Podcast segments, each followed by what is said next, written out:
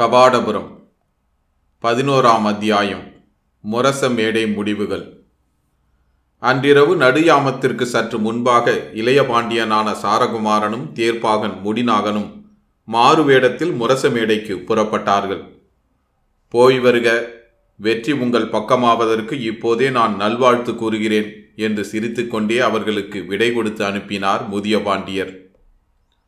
அவருடைய வாழ்த்தினால் முடிநாகன் பெருமை அடைந்து விடவில்லை என்றாலும் தங்களை முழுமையாக உரைத்து பார்ப்பதற்கு அவர் துணிந்து விட்டார் என்பதை மட்டும் புரிந்து கொள்ள முடிந்தது.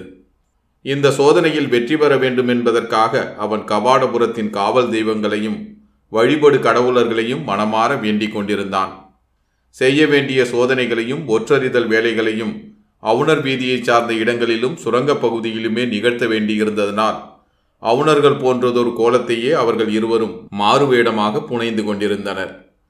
கோட்டைப்புற மதில்களை கடந்து அவுணர் வீதியை அடைந்தபோது வீதி பேய் அமைதியில் மூழ்கியிருந்தது. வானில் மேகம் கவிந்திருந்ததனால் இருட்டும் அதிகமாக இருந்தது. முரச மேடையை சுற்றி யாரும் தென்படவில்லை. சூனியமானதொரு பயங்கர நிலை நிலவியது அங்கே. முடிநாகன் வலதுபுறமும் இளையபாண்டியன் இடதுபுறமுமாக முரச மேடையை சூழ்ந்து கீழே இறங்குவதற்கான சுரங்க வழி இருக்கும் இடத்தை கண்டுபிடிக்க முயன்றார்கள். மேடையும் பக்கச்சுவர்களும் மேலே மலையை கவிழ்த்து நிறுத்தி வைத்தார் போன்ற மாபெரும் முரசமுமாக இருந்த அந்த இடத்தில் முந்திய இரவு மனிதர்கள் திடீர் திடீர் என்று அங்கு வந்ததுமே முரசடியில் மறைவதை கண்ணுக்கெதிரில் கண்டிருந்தும் இன்று அந்த ரகசிய வழிகளை கண்டுபிடிக்க முடியாமல் திணறினார்கள் அவர்கள்.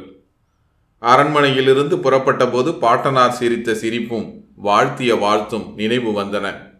எதையும் ஆராய்ந்து கண்டுபிடிக்க முடியாமல் திரும்பினால் அதைப்போல் பெரிய தோல்வி வேறெதுவும் இருக்க முடியாது.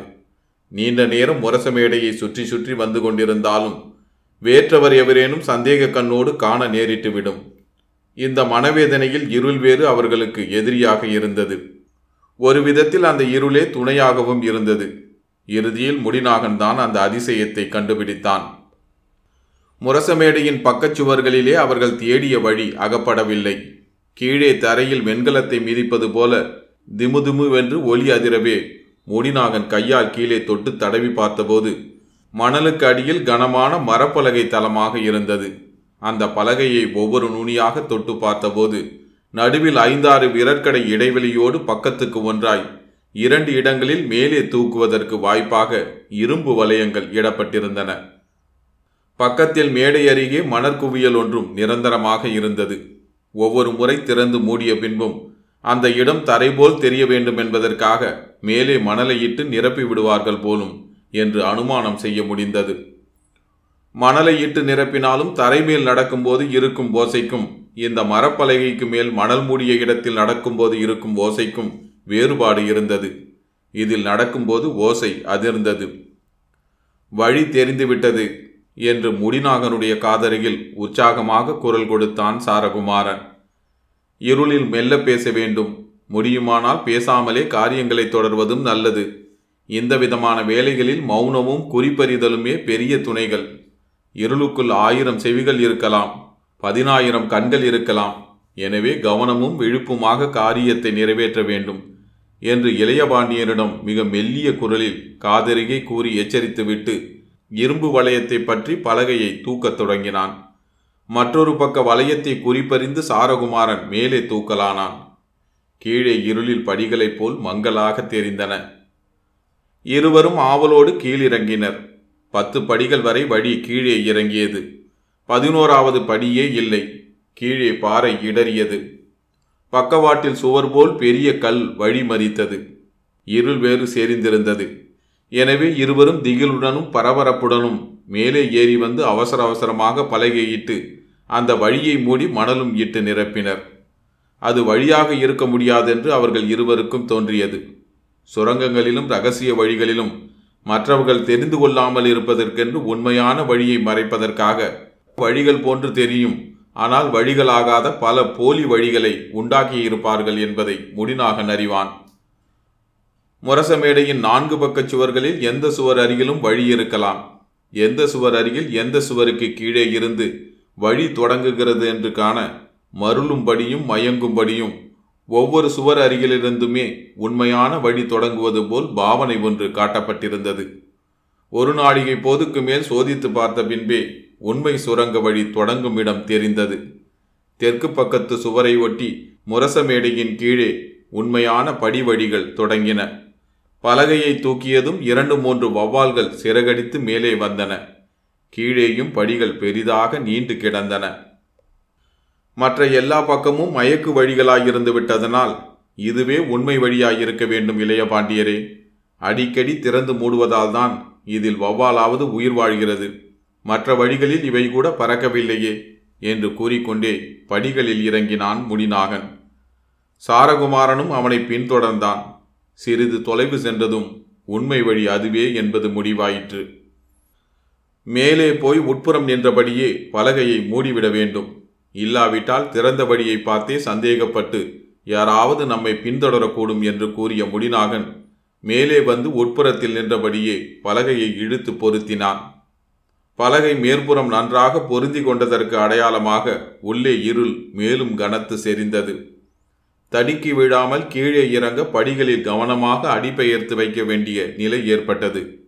உள்ளே வவ்வால் நாற்றமும் காற்று புகாத இறுக்கமுமாக இருந்தன. இந்த முரச மேடையிலிருந்து நகரில் எந்தெந்த பகுதிகளுக்கு போவதற்கெல்லாம் சுரங்க வழிகள் குடைந்திருக்கிறார்களோ இந்த அரக்கர்கள் எதை வேண்டுமானாலும் செய்வார்கள் என்று சாரகுமாரன் கூறியபோது செய்தால் என்ன? அவர்கள் ரகசியம் என்று கனவு கண்டு கொண்டிருக்கும் ஒவ்வொன்றையும் அவர்களுக்கு முன்பாகவே உங்கள் பாட்டனார் தெரிந்து வைத்துக் கொண்டிருப்பார்.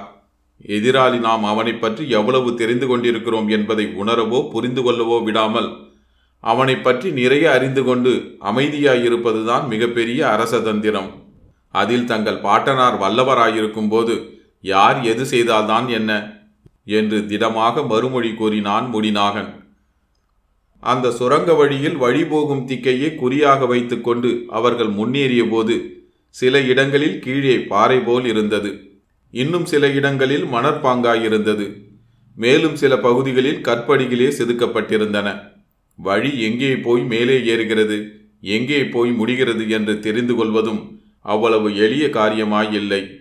எப்படியும் பொழுது புலர்வதற்குள் அந்த இருட்குகையிலிருந்து வெளியேறிவிட வேண்டும் என்ற எண்ணமும் அவசரமும் அவர்களுக்கு இருந்தன. அயலவர்களோ பிறரோ ஒற்றறியும் எண்ணத்துடனோ ரகசியங்களை அறிந்து சென்று வெளிப்படுத்தும் எண்ணத்துடனோ? இந்த சுரங்கங்களுக்குள் வந்தால் தெளிவாக எதையும் வெளிப்படுத்த முடியாது. குழப்பமடைய வேண்டும் என்பதற்காகவே முடிவது போலவும் வெளியேறுவதற்கான வாயில் இருப்பது போலவும் தோன்றுமாறும்.